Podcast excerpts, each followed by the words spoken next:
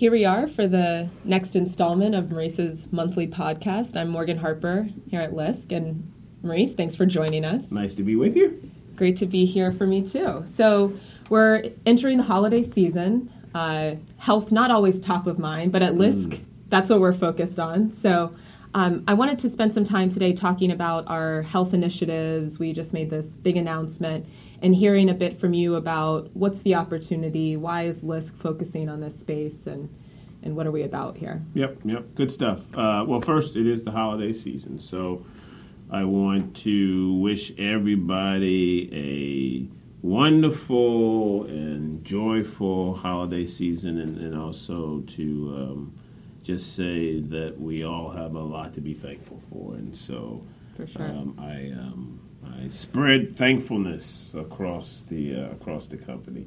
The health piece is um, central to our work now, and will be even more central going forward.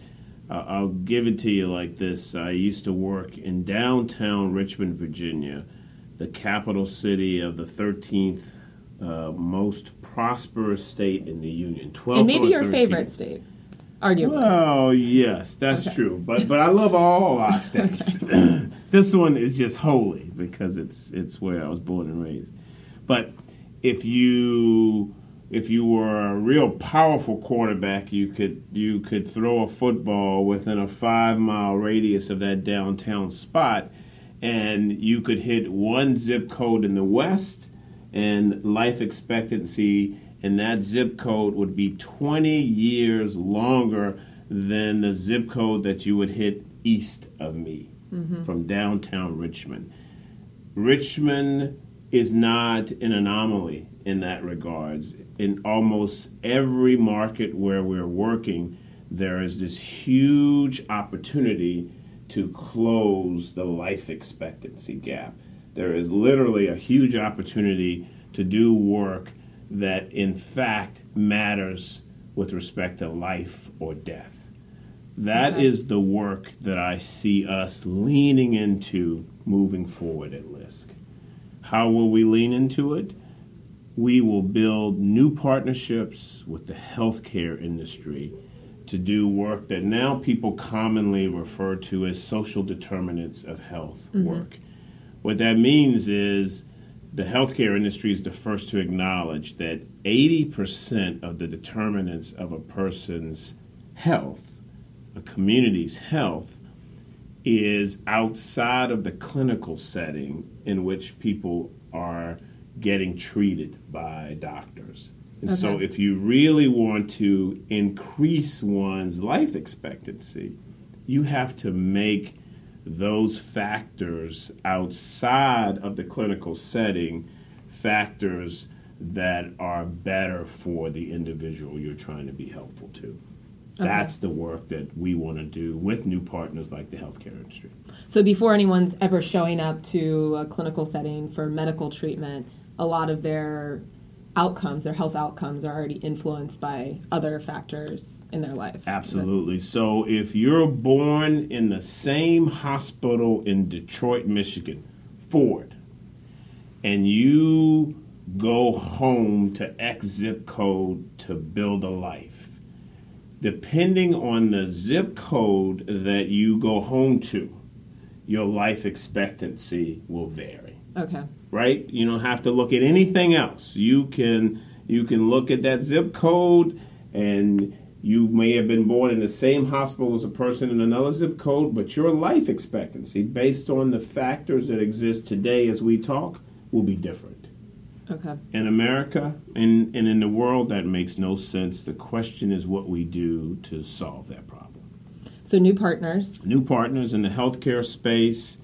Um, in addition to new partners in the healthcare space, working on policy initiatives that are designed to address these social determinants of health work. So, let me give you an example. We now have a $10 billion almost industry that has developed around the low income housing tax credit, mm-hmm. right? That has helped to produce more affordable housing units across America than any other tool out there. the question for LISC and partners is what is the low income housing tax credit analogy for healthcare investment and social determinants of health work, right? Okay. What is it that we can come up with policy wise that would have the same impact on incentives for social determinants of health work as the low income housing tax credit has had on building and rehabbing and preserving affordable housing units. Well, that's what LISC and partners need to work on. That's the policy, the big policy opportunity that we have in this space. And that's a new initiative. Is, ha, is there's not an existing model or idea? Okay. No, right. I mean, but but what we have is we know that you, if you're going to do this work, you have to build these new partnerships but you also have to work on system change, right? Mm-hmm. And systems change often means policy, and we've been at, at work in, in the policy space since LISC came into existence. Here's an opportunity in the policy space to work on the social determinants of health piece. In addition to policy and partners, we also have to craft customized products to do social determinants of health work. So just like we have funds that we have constructed with partners around the country to build affordable housing, we need social determinants of health funds okay. all across the country with healthcare industry, with philanthropy, with uh, banks, with other partners who can provide capital of various asset classes that we can do social determinants of health work with. We're already doing that with places like ProMedica in Toledo, Ohio. We can do that all across our footprint, both urban and rural, to do social determinants of health work. Well, I'm glad you, you use that phrase, social determinants of health. When I hear that, I'm thinking metrics, measuring success. Mm-hmm you, uh, compared to the affordable housing where we've traditionally done a lot of unit based yep. metrics. Yep. Uh, what, do, what does that look like? How do we know we're making progress? You know, I, I think the big metric is this life expectancy metric that I just talked about, which you can really only get at with some science every 10 years. But in the interim, there are proxies for those things that impact the uh, one's longevity, if you will. Uh, one of the proxies is eliminating food deserts. Mm-hmm. We know that one of the keys to a long, healthy life is access to affordable, healthy food. We're in this space. We've already been working in, in this space. We need to lean into it. We need to find as many partners as possible to eliminate food deserts across our footprint. Okay. We also know that the stress of having to live paycheck to paycheck and the risk of a um, a car repair wiping out your ability to pay your rent is a source of stress in people's lives and that folks who are living with high stress are folks whose lives are being impacted adversely by that. We know that if we can do more things like our financial opportunity centers in our neighborhoods that are helping people get on a pathway to livable wage careers that that will reduce the stress in people's lives in addition to helping them find careers that pay livable wages will also help to contribute to a longer life. We know all of these things are influencers of this ultimate of this ultimate metric that we're trying to move and we can measure all those things and we can invest in all those things and we can find partners to work with in all these spaces and as i'm listening to you it does sound like uh, picking up on one of the earlier topics of our podcast that it's this is a one LISC effort in a way it's drawing Absolutely. on the different tools yeah. financial well-being yep. housing uh, so economic this, development this is work uh, that the entire company can lean into as a collective. It is work that requires us to do more small business lending and entrepreneurship, work that very much calls on our new markets company to step up its game. It's work that requires us to continue to make housing healthier and, frankly, to make it more affordable and more available. Work that our uh, NEF uh, enterprise can lean into. Work that requires us to help make the neighborhood safer. Work that requires us to build more early child care centers. Work right. that requires us to do all of the stuff, if you will, that we have capacities for across the company, but work that requires us to work to engage with new partners and to develop new tools, policy, uh, programmatic, and capital to do it at the scale that we want to do it at. And that scale is not in the thousands, it's not in the hundreds of thousands, it's in the 1000000000s mm-hmm. That's where we need to be in order to have the kind of impact that we have an opportunity to have. So that's clearly an ambitious vision for where we're going, but uh, which is no, no, problem with that. but um, if, if, you could talk a little bit about an example where we're we're starting to move and get momentum towards realizing that vision. Yeah, no, I think so. I, I alluded to Toledo, Ohio, so I'll go back to Toledo. We have a partnership now in Toledo with ProMedica, the one of the biggest hospital systems uh, in that part of uh, of the state of Ohio. It also serves Michigan and Key Bank mm-hmm. and us.